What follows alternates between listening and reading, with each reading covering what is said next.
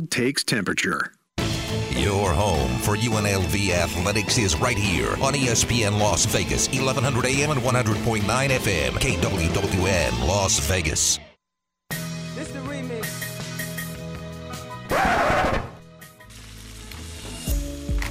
He's never seen a steak that is too gray. He once ate half a box of Cheez Its for lunch and finished off the other half for dinner. He has eaten exactly one taco in his life. He is Mike Grimala. Have tacos changed that much since I tried one? Mike Grimala, are you sweating again? Not yet, Uh, but I don't like this. we had a delivery, thanks to Kira. Kira bringing by another food item for Mike Grimala to try. Mike Grimala and his infamous palate. Um, what we have here is a Taco Bell breakfast burrito. I didn't even know that Taco Bell had breakfast. They do have breakfast, and we got a breakfast burrito here.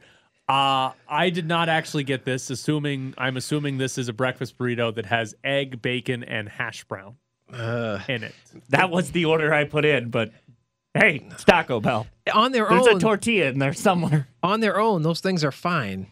I don't want them all rolled up into one and you know mashed against each other and wrapped up in some kind of outer coating. It's a tortilla. I not don't. I that don't want scary. that. I don't want a tortilla. Ten minutes. Ten minutes. Mike Grimala tries a Taco Bell breakfast burrito. I hope, like, do I need to go find some Get- Xanax? bring, bring me a knife and a fork, and I'll A I'll- knife let- and a fork. Let me You're not unroll going it. to dis- Let me- deconstruct let the Taco Bell it. bur- or Taco Bell breakfast burrito. You were going to eat it like a burrito. Two hands on it and bite it. I don't want to. do I have to? Ten minutes. Am I obligated to do this just because I'm on the air? You're going to Yes. bully me into eating That's this? exactly how this works around here. 10 minutes away. Now, fun topic, fun story from Mike Grimala. You got uh, ticket numbers from UNLV about refunds. So, UNLV implemented a vaccine mandate to attend UNLV games at Thomas and Mack. Uh, UNLV and the Raiders were the only two teams to do this in Las Vegas. Uh, it basically allows people that are at the game. You don't have to wear a mask or anything. There's no enforcing the mask policy like you have to at Golden Knights games, which, by the way, is not enforced. But you have to prove vaccination that you are vaccinated to enter a UNLV game at Thomas and Mack. Um, as I'm sure you have, a lot of people on Twitter uh, throughout this year have complained about it and have complained that UNLV's poor attendance this year is in part due to the vaccine mandate. And if they lifted it, there'd be higher attendance. According to Mike Grimala, who's sitting right there, 156 season tickets were refunded after UNLV implemented a vaccine mandate at Thomas and Mack. 120 tickets were asked to be rolled over to next year. That is 276 season tickets in total that people said, oh, a vaccine mandate, no thank you. and that's not season ticket holders. That's actual season tickets, and very few Oh, people. wow. ve- Very few people buy one season ticket. So It's we're talking a hundred people. people. Yeah, like a hundred accounts are people. Like it's it's nothing in the grand scheme of your attendance. It's nothing. It makes no impact. And I knew it was going to happen when I posted the story, but ever since then, it's just your mentions on Twitter. The people who are just like normal and rational, they just don't comment, and they're just like, okay, mm. yeah, that Yeah, makes that- sense. That makes sense to me. That's of course. But everyone who comments, like the very, very loud minority, All Oh, 100 of those people. that that's not true because of this. That's not true because of that. It's oh, you're only looking at season tickets that um, people refunded. It's well, there were also people that could have rolled over. It's oh, you're not looking at single game uh, tickets. Well, there's also only a hundred. There's less than a hundred. There's only sixty something se- single game tickets that have been refunded. It's like That oh, you're was- not looking at walk ups. It's like well. They played games at Mandalay Bay with no mandate, and no one walked up to those because, like, every single data point says, like, this doesn't matter. That was my favorite response to your story was the amount of people that said this doesn't account for single game tickets because single game tickets make a big impact on attendance at UNLV games. and you actually had the number that there were 60 something single game tickets that were refunded. This has been the perfect season to test out whether or not that's accurate because UNLV played four basketball games in Las Vegas at an arena that did not require a vaccine mandate and tickets that were not a part of the season ticket package, meaning the only way to go to them was to buy a single game ticket. And in the first set of games at T Mobile Arena, UNLV's attendance was so bad that they played on a Sunday night and there were more people from Wichita, Kansas than there were cheering for UNLV. UNLV had the fourth most fans at a basketball game in Las Vegas behind Arizona, Michigan, and Wichita State fans. Again, in Las Vegas, no vaccine mandate. And then they played more games at Mandalay Bay. And there were so few people that bought single game tickets to an event without a vaccine mandate that they had to give away 2,500 free tickets to get anybody to show up. Nobody cares about the vaccine mandate. That is not why nobody's showing up to these games. They're not showing up because they struggle to beat Omaha. There is another team in town that has a vaccine mandate on their stadium, and they did not have any problem drawing fans this year. It was like every single point of data that we have just says that this is a a very, very, very tiny percentage of fans who are affected by this, who are holding out because of a vaccine mandate. Yeah. The only problem is that it's a those people are very vocal about it. So like if you go on social media, it seems like a very unpopular decision to have vaccine mandates, but that's just because the people who agree with it just see that story and just pass on by. Right. Now, big picture for UNLV and attendance, because the attendance is bad because the team is bad and it's been bad for almost a decade now, right? We're going on eight years of this team not going to the NCAA tournament, eight years of this team not even being relevant, not even on the bubble in any of those years. Do you think the Thomas and Mack will be full again? Or have we reached a point where the NFL is here, the NHL is here, Major League Soccer is coming, uh, the NBA might end up coming, Major League Baseball, the A's have been flirting here. Like we're we've got pro sports, we're gonna get more pro sports.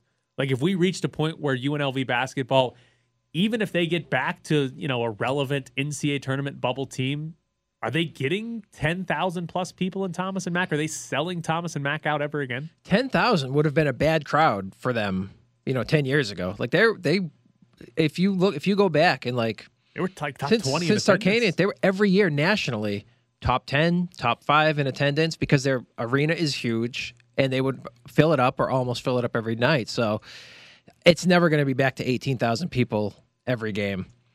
Can they get back to ten thousand and at least give you some sort of home court advantage? I think so, but the issue is it's going to take so long. You've been bad for so long that you've lost a generation of fans. Like my, my boss at the Sun likes to say, he his he says, you know, the people who are still diehards of this program are too old to get up the stairs now, so they don't show up to games. You've lost that that next Has Ray generation. Brewer written that line in the story? I don't know because he Well, needs to. he- he- but he's yeah, that's he, that's what he believes. Is these Grimala, these these fans, they just can't get up the stairs. They can't go to the games. It's like it's they're too old. Um, We need to get Hoyers. it's so it, they've been so bad for so long that it's win like the fan base has winnowed so much that you'd have to be good for a very long time to be, you're basically building back from scratch. So you'd have to be good for five, ten years straight in the NCAA tournament. And the issue is, what coach is going to do that and like stick around to keep it going, so you can have that kind of sustained year after year after year success to build it all the way back. If Kevin Kruger makes three or four NCAA tournaments and makes it to the Elite Eight or Sweet Sixteen, he's probably going to a bigger job. So then the next guy has to start over. It's uh, it's it's hard to see them getting all the way back there. so bring it back to this season. They start Mountain West play ten and zero. How many people are showing up at Thomas and Mack for the next home game? I don't think you can impact games this season. I think it's it's too. I think people plan that so far in advance. It's like, despite what people on Twitter say, like walk up tickets do not make up a huge percentage of your tickets sold for any particular game. Um, it's just not enough time for them to permeate the the consciousness of the city to impact it. It's too quick of a turnaround. It's got to be you've got to make a run in the tournament, then be good the next season. And then another tournament, and then the season after that, people start to they've it's become conditioned in their mind like, oh, this is a team, their games matter. Like this game is an important game, even if it's not the biggest game of the year. A, oh, this is still game. This game matters. I need to go. I'll, I'll go to this and see have a good time. So it's it's going to take very long time for to, to get back to that point. So I think if they their their announced average attendance is in the four thousands right now. It's probably three thousand that are actually showing up to most of these games. If UNLV were to win their first ten Mountain West games, I think they'd be seven thousand fans in the building. Right? I think they'd have a good crowd for the next few Mountain West games. I think would be interesting is if they were to make an NCAA tournament, what would happen the next year, right? Assuming the coach comes back and it's, you know, team, we can hype up how good the team might be. That's what I'd be curious about is to see the next year. I'd also be interested to see if this team were to ever actually make it to the Mountain West Championship game. Because that's the that's the other part of this like 8 years here. UNLV hasn't like they haven't been able to make the semis. Right? Like it's been years since they've even just won a couple of games in the Mountain West tournament. I would be fascinated to see, even if it was like a bad team, but if UNLV in their home city, in their home arena, made the Mountain West Championship game, a game to go to the NCAA tournament. Because I always say it's about game. You got to play games that matter, games that are relevant. Even if you suck, you make it to the Mountain West tournament final. You that's a relevant game to go to the NCAA tournament. I'd be fascinated to see. And there's how many tickets. fans There's always tickets available Right. for the Mountain West tournament, even the championship game. You can there. You can walk up and get a ticket if you really want to. I would like to think. We normally give them away, so be listening to the press box. I would like to think they'd have a really good crowd if they made that. Even though it's it's a short turnaround, right? The semifinals the day before and then the final, whatever. I I optimistically, I think they'd have a good crowd. A it would be a noticeable home court advantage for UNLV if they actually made it to the Mountain West championship game. I don't think so. I think it takes longer for people to get on board. You can't win a game at 7 p.m. on Friday and then have 5,000 people say, oh man, I've got to uh, rearrange my Saturday afternoon to get to this game at 3 o'clock tomorrow. Like, I just don't, I think that's that's too quick. Maybe the next season, like, I, if they make it to the Mountain West finals, I think you're seeing the same crowd that you've pretty much seen every year. You ready for this? Taco Bell breakfast burrito. Mike Grimala for the first time. I believe in here is egg, bacon, and hash browns wrapped up in a tortilla. The tortilla is apparently very scary for Is there anything on it besides those ingredients? Like, is there any like sauce? I don't know. Or, I haven't opened it, but no, there is should I don't not want be sauce. I don't Taco want Bell normally spices. I don't want anything dripping. I don't want anything like that. There might be cheese. That is a good point. Here you go. Taco Bell breakfast burrito. Mike Grimala. He already took a bite of a sausage McGriddle this morning. He didn't like the syrup. Uh, he didn't like the sweetness with his breakfast. So there should be no sweetness in this. There, there should be absolutely no. This Sugar. is so unappealing. Who would look at a tortilla and say like, "This is let's wrap our food in this"? He's opened it to look inside and see what's I, in there. I'm allowed to look inside. I want to know what's going on. this is gross. it's fine. What is it? Egg, bacon, hash brown? Uh, individually, that's what it is, but you mash it all up together, and it's just like a conglomeration of those things. It's not. That is exactly what a burrito is. Yeah, this is very exciting. Mike Grimala going in for a bite. Are you going to eat it? Like, what is that?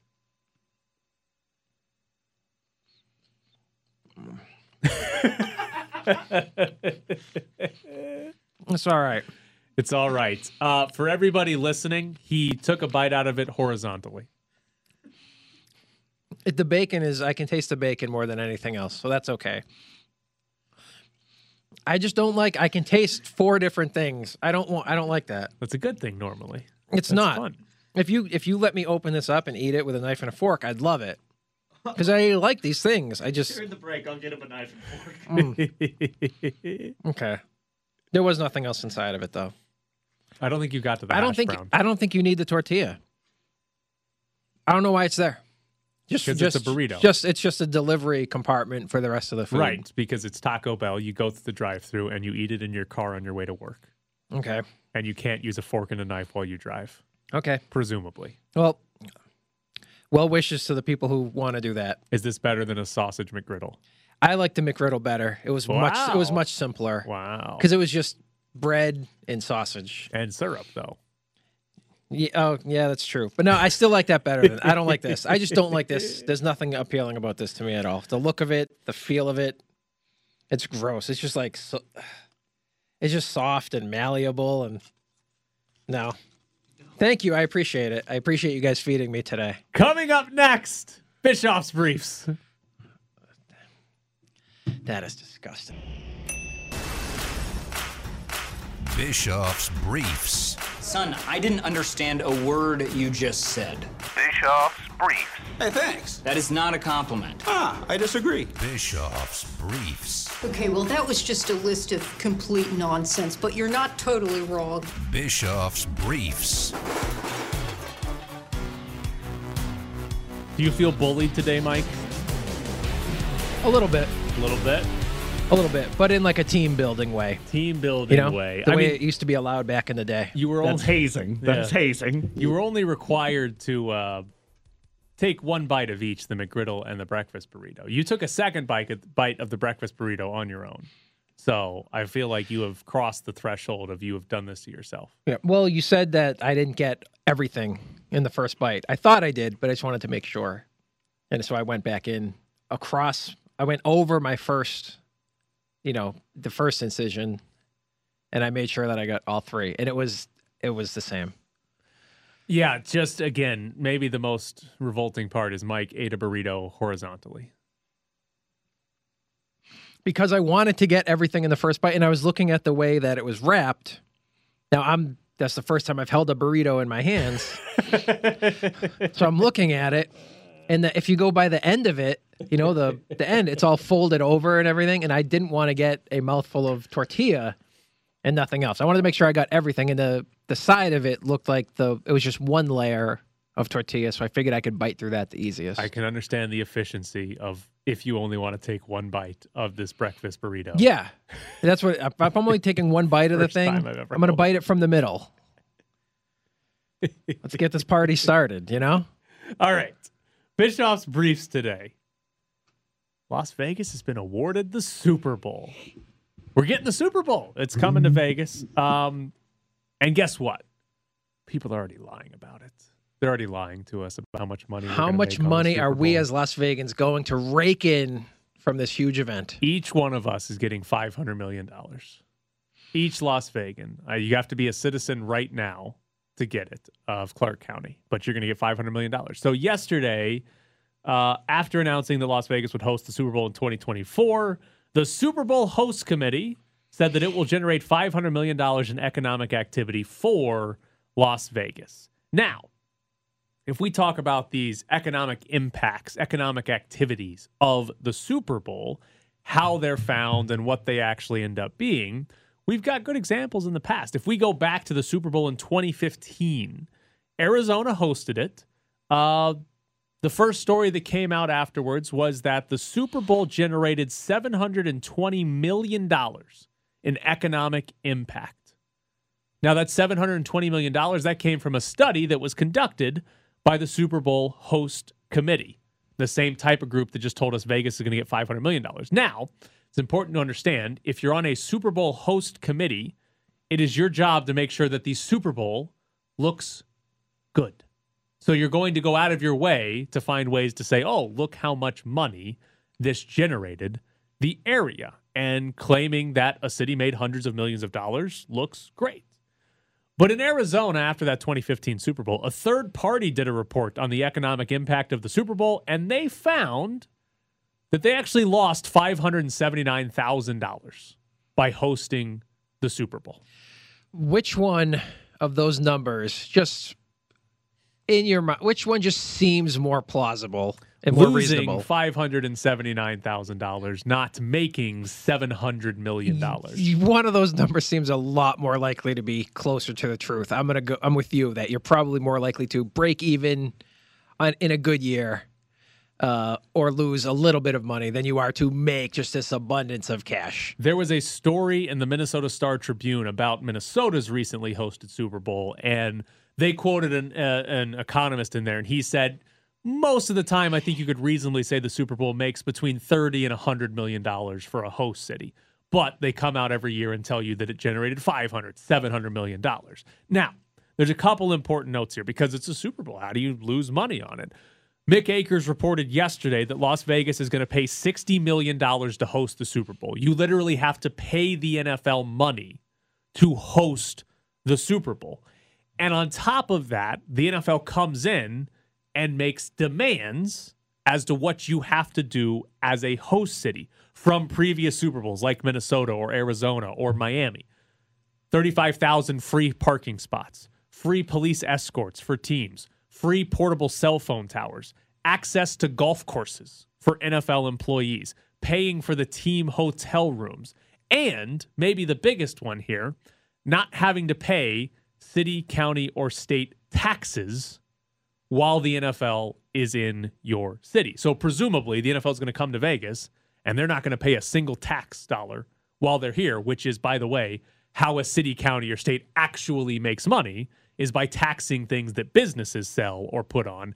The NFL is not going to have to pay those, assuming it's the same sort of setup, because the Super Bowl operates a lot like the Olympics and the World Cup. They have a list of demands for a host city or a host country, and for you to be awarded that event, you got to meet those demands, no matter how ridiculous it is, because usually there's another city or country that will do so. Now, the reason that cities get fooled into accepting these demands is because they believe that economic impact number that gets passed around. And when you say, hey, it's going to bring $500 million to your area to have the Super Bowl, you say, well, that sounds good. We can waive taxes for the NFL for a week. That's no big deal. We're going to get $500 million. But the other part of Vegas that's interesting is this is a city that already hosts a lot of people for Super Bowl weekend. And according to the Review Journal, in 2019, the Super Bowl created an economic impact of $425 million. That Super Bowl was played in Atlanta. And yet enough people came here for them to say, hey, $425 million was generated in Vegas during the Super Bowl weekend. So if we only generate $500 million, and in a normal year, we would generate $425 million by not hosting it. And we pay loss or pay the NFL $60 million. If you're doing some rough math here, Don't do that math. we're making $15 million. My my view of it is even more overarching. Just the term economic impact. Oh, do you know this is not you're you're not generating economy. You're generating an economic impact, which to me sounds like theoretical dollars and theoretical.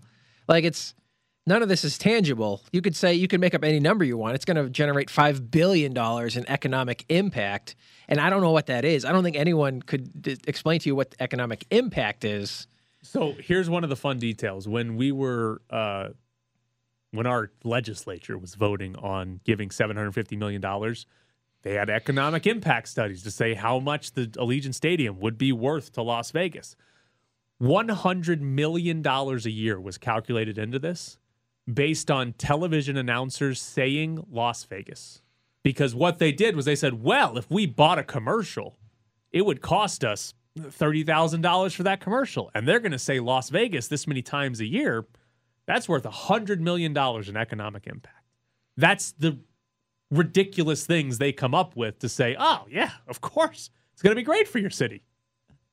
Another great thing about that was a Harvard economist basically said a city would actually be better off dropping $500 million out of a, a helicopter, and letting its like, citizens pick it up. Yeah, like light style, and just letting the citizens pick it up. That would have a greater economic impact. It would because you're dropping real money. You're not you're not dropping 500 500 million dollars worth of impact Yes. from a helicopter. So you could actually use I that money to do bombing. things. Yeah. So yeah. most likely Las Vegas is not going to lose a bunch of money on the Super Bowl. This is not going to be some like, oh, horrific, like, oh my God, Las Vegas is screwed because of it. Most likely, Las Vegas, we're going to like break even on the Super Bowl. It's going to be a negligible amount that we make or lose hosting the Super Bowl. It's just very annoying to me that as soon as they announce it, the next words out of their mouths after Mark Davis said it's a great day for the Raiders was, oh, $500 million. Like I said when I was here the other day, it's uh it's just good it's nice to have. It's just exciting to have it. Why can't that be enough? Just say like, "Hey, people of Las Vegas, we got you the Super Bowl. It's going to be exciting for the couple weeks while they're here."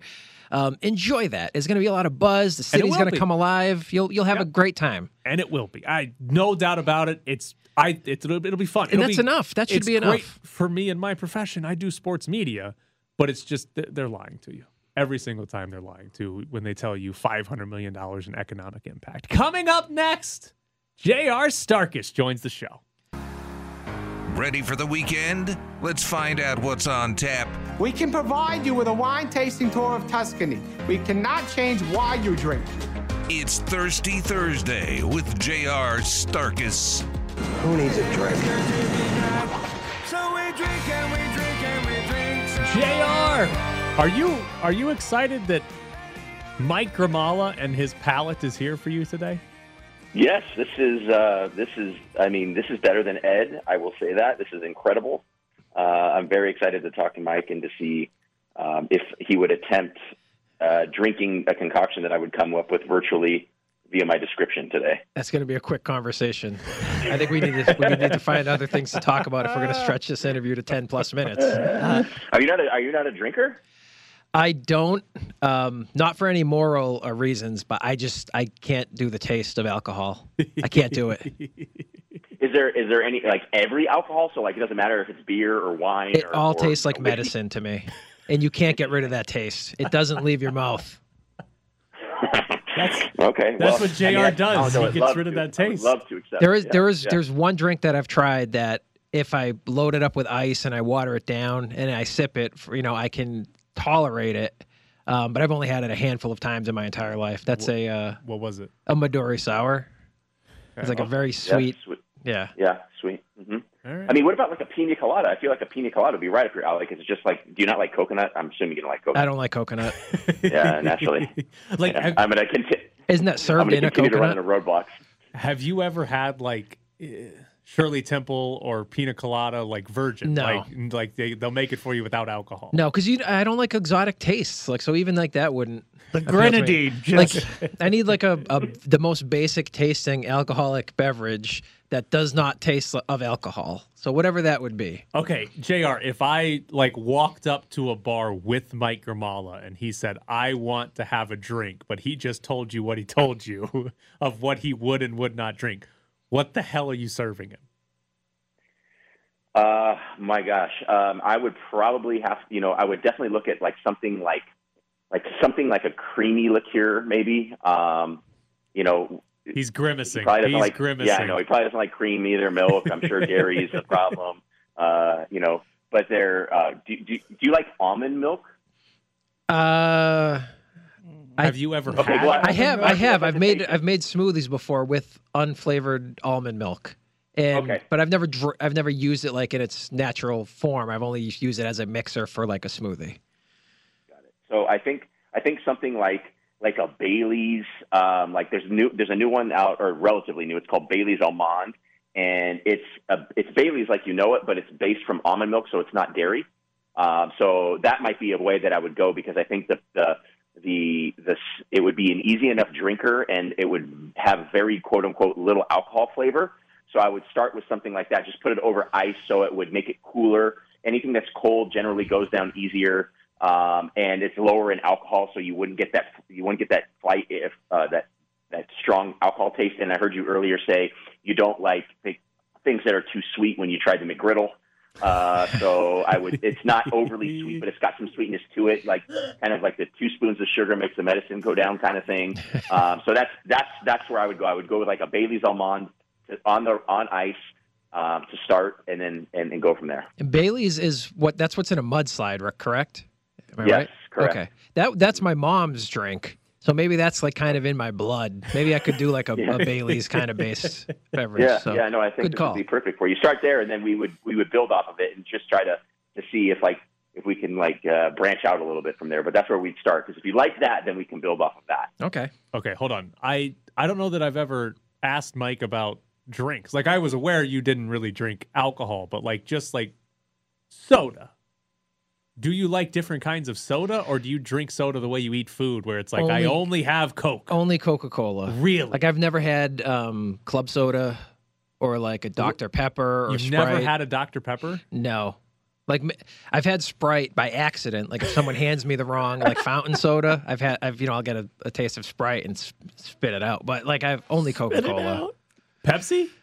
Pepsi, yeah. So, Okay. yeah. So like Coke RC Cola, Pepsi's okay. so Polar you'll Cola, drink all that is good. different variations of, Coca-Cola. Yeah. But not you not Dr. Pepper. No. I don't even know what that what that is purported to be. Like, does that have a flavor? Like, what is that? What is that flavor? There's 23 of them. Uh, I couldn't. I don't know how to describe. I don't know. It's it's halfway between root beer and Coke. Okay, so like a I- root beer Yeah. is like there. Okay, somewhere in between there. Like it doesn't taste Yeah. the same as root beer, but it's in the same. If you're grouping sodas, it's somewhere in between root beer and Coke. Yeah, because I can to- I can personally tolerate I can personally tolerate Dr Pepper, but I can I, I don't like root beer. But I do like root beer and a root beer float, which is weird. But yes, More of an Um, ice I- I- cream based drink. yeah, yeah, exactly. if it's dessert, I'll have it. But no, I like people who just like, oh, you know, what sounds refreshing, a root beer. I'm like, ugh, Yeah. gross. No way, not for me. Am I the only one on this show right now that likes root beer? What's happening? I root thought- beer is delicious. I thought you were supposed to be like the young, hip, fresh guy on the show, like root beer. That's so. and it's delicious. Uh, that's ancient. I will say that like root beer from like an actual like company that's like, yeah, we brew our own root beer. Excellent, but just an A and W from the 7-Eleven. I'm I'll, I'll take a pass on that. Fountain root beer is delicious. Yeah, no. No, maybe in like maybe in like Great Depression times or black and white photo days. Who who see who do you ever see walking around just popping a root beer these days? I give me a would. give me a moxie. I would absolutely drink one. It'd be great. Or you put it in a glass. I could see bottle. grainy. Yeah, glass bottle root sure. beer. Deli- the uh, the IBC glass bottle root beer. I will drink one Okay. of those all the time. Yeah, again though, those are like more artisanal, and I'll give I'll, you those. I'll drink but- Barq's root beer, A and W root beer out of a fountain. What about, Absolutely. What about ginger ale? You get a nice Yeah. refreshing ginger ale. Nah, not a big fan of ginger ale. I've never, oh, that's never the had route that. that. you draw the line. at. Yeah, never never liked ginger ale too much. All right, Jr. Hold on, wait, real quick, Jr. Are there any cocktails that feature a tortilla? Uh, no, they're not yet. But, Not uh, yet. Maybe we can maybe we can take something and then feature the tortilla as the vessel to drink it. So like it's like the shot glass, Yes. if you will. Yeah. All um, right. Just have to fight, figure out how not to make it leak. What are you making for us that normal people not named Mike Grimala would drink? So sangria, right? Mike, you wouldn't try sangria? That's wine, like in fruit. Wine and fruit, and Yeah. there is a bit of alcohol base, but it's it's it's it's it's easy on the palate, I think. So um, I think you might enjoy it. But yes, this would be a holiday version of a sangria that I'm going to do today. Um, people ask me all the time to make sangria, and I follow a very simple kind of recipe, and then the things that you add to it are kind of what you can tweak in order to make it your theme, right? You know, so for in December 20th happens to be National Wine Day or something like that. So I was like, oh, okay, well, I'll do a sangria for the holiday. I think people would enjoy sangria, um, you know, as they as they sit with their family during the holidays. It's nice because you know you can make this ahead of time. Um, you can you can just let it sit in the fridge, batch it, and then pour it off as you need it. So it's not like it takes a tremendous amount of work once once the product is already made. Um, so you're going to need a bottle of red wine, some sort of red wine. Uh, it, something full bodied is ideal, like a Merlot or Cabernet. Um, I don't personally prefer lighter wines like a like a Pinot Noir. It just to me just doesn't have enough body there to hold up to the other ingredients. So something full bodied. Um, I'm going to use like two cinnamon sticks that you'd buy at the store that you'd crush up a little bit. Like if you put it into a, a Ziploc baggie and kind of hit it with like the back of your hand or something like that to crush it up. You're not trying to make it into a powder. You just want to break the cinnamon sticks up to give you more surface area. So just break those up. Uh, one orange that you'd slice into wheels or quarters. Uh, same thing with a lemon, one and a half lemons that you slice into wheels or, or, or quarters. You're going to need some simple syrup, some fresh orange juice, and then um, some Domaine de Canton ginger liqueur and uh, 17, Remy 1738 cognac. So to build it, um, you, you once you have all the ingredients, and, and these are these are all things basically that I've I've used in, in recipes recently, so you should have them at the house. Is you need a vessel large enough to kind of hold all these things, so like a pitcher or a, a large storage container, something to hold all these things. Uh, first things you're going to add to the mixture are the cinnamon sticks, two cinnamon sticks that are crushed, one orange that's sliced, and the one and a half lemons that's sliced, and four ounces of simple syrup. Once you've added the four ounces of simple syrup, you can add six ounces of fresh orange juice, six ounces of the Domaine de Canton ginger liqueur. Um, and I'm choosing this particular product because it is ginger, and obviously that's a holiday kind of spice. Um, you could mix and match that, though. That could be Domaine de Canton ginger, that could be Grand Marnier, it could be Cointreau, um, anything along those lines. Um, and, and it's still the same proportion, six ounces. And then you're going to use six ounces of a, a cognac or a brandy, I chose Remy, Remy 1738, uh, full body brandy or cognac, excuse me. Uh, lots of kind of uh, spice flavors to it that it is it, it will go very well in this. But if you don't have Remy 1738, you're of course free to use anything that you may have. Even a dark rum would work nicely, or a full rum would work quite quite nicely here. Um, so that that can even play. I would steer away from like definitely steer away from vodka or gin or even bourbon here. Rum or cognac are I think your two best plays. Um, kind of just put all of those ingredients together and let them sit overnight in the refrigerator for 24 hours. Um, the next day, you when you want to use it, or you, it can be longer than 24 hours if you so desire. Uh, the next day, when you want to use it, pour some over ice, about three to four ounces over ice. If you so choose, you can remove the uh, the lemons, the orange, the cinnamon, so you don't have it in your drink, and pour about four ounces over ice, and then give it a couple ounce top with Seven Up or ginger ale, or you could even use some like prosecco, soda water Mm. if you want to thin it down a little bit. Garnish it if you so choose. You can put cranberries on it for the holidays. You can use sliced pear. Uh, you can use rosemary, whatever you want to kind of embellish it with uh, to make it themed for your party. But the work is done once you put everything into the batch, uh, and and that's a really easy way to make a homemade sangria that uh, that you have with with ingredients around the house, and then tweaking it to make it a holiday theme. In the summertime, you can take that same thing and flip out the the red wine for like a light bodied white wine, and basically do the same thing, and now you have a summer sangria. Important question for you: the cinnamon sticks. Can we replace Mhm. them with Taco Bell cinnamon twists? Uh, well, you could, but they're going to get really, really soggy, and it's going to be kind of like this clumpy mess at the bottom. So I would not advise to put cinnamon, uh, Taco Bell cinnamon swirls or whatever the heck you just call them in the bottom of the uh, sangria. You could garnish it with that though, like a churro or something like that. That'd be good. A churro as a garnish. All right, just asking because we got Mike Grimala eating Taco Bell burritos in here, and you know, cinnamon twists are one of the best things Taco Bell does. By the way, Shoot, how, what's next?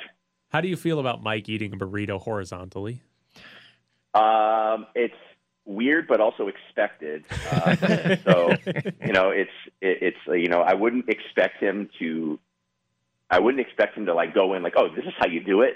I would expect Mike to make his own assumption with how it's done, and that's how it's going to be.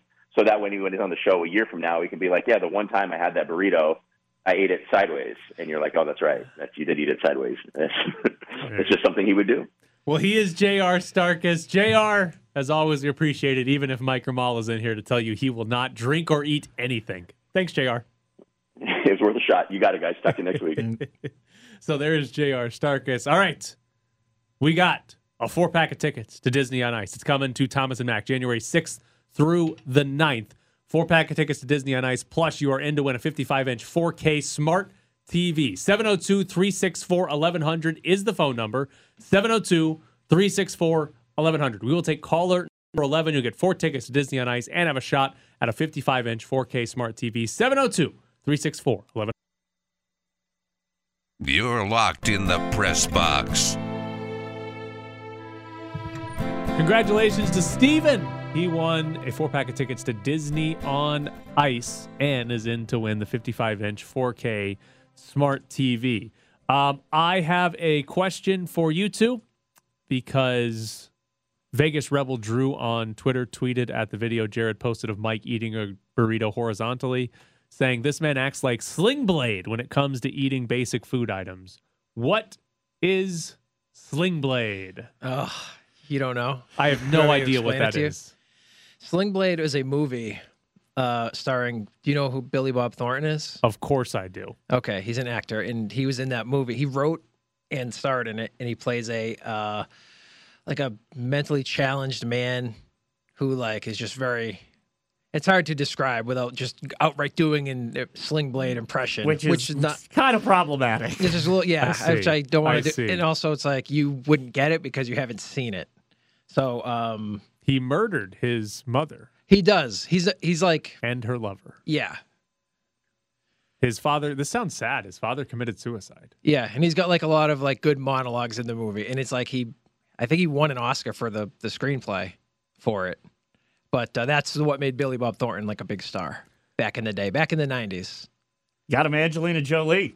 So Yeah. that was that a good reference by Vegas Rebel Drew? I yeah, Yeah. kinda. Okay. Yeah.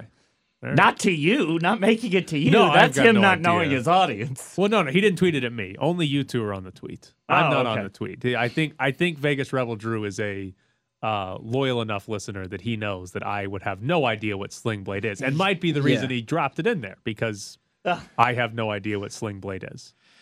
No, it's a good movie if you get a chance to see it. Would most people? It sounds very sad. I don't think I'm watching that. Would most people know what Sling Blade is? it was Blade very is? culturally relevant at the time. Yep.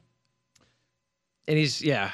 I, I, I want to lapse into the Yes, so, impression. so do I. And, it, And when, when we go off the air, I'll do it. So you're tell, you. you're telling me I should steer away from this so you don't get in trouble by accidentally No, it's it, it at the it's not minute. offensive. It's not offensive. It's just Okay. I don't want to do a bad impression. Uh, it's, 'Cause it's it- a little. If you do a bad impression, it slips into a But but it was an impression that everyone did. And if like you if like you Billy Bob Thornton comes up, I'm sure people still do it to him on the street these days. It's the, it's the most famous thing he's ever done. It is really. No, by far. bad set, bad Santa. No, it's Bl- Sling Blade. He it's people probably call him Sling Blade. They don't know You his seem- name. They're like, you oh hey, it's, seem- look, it's Sling Blade. You seem offended that Jared would even suggest that Bad Santa is better than Sling Blade. I did not better. I just am more culturally More prominent. cultural prominent. Okay, I've heard of Bad Santa. I have not heard of Sling Blade. I think people would call him, hey, look, it's Sling Blade more so than they would say, oh, look, it's Bad Santa. I think Sling Blade is like his second name, His second name. besides Bob, which is his actual second name. Still got seven seconds. He's Mike Grimala. Thanks for eating a burrito and a McGriddle this morning.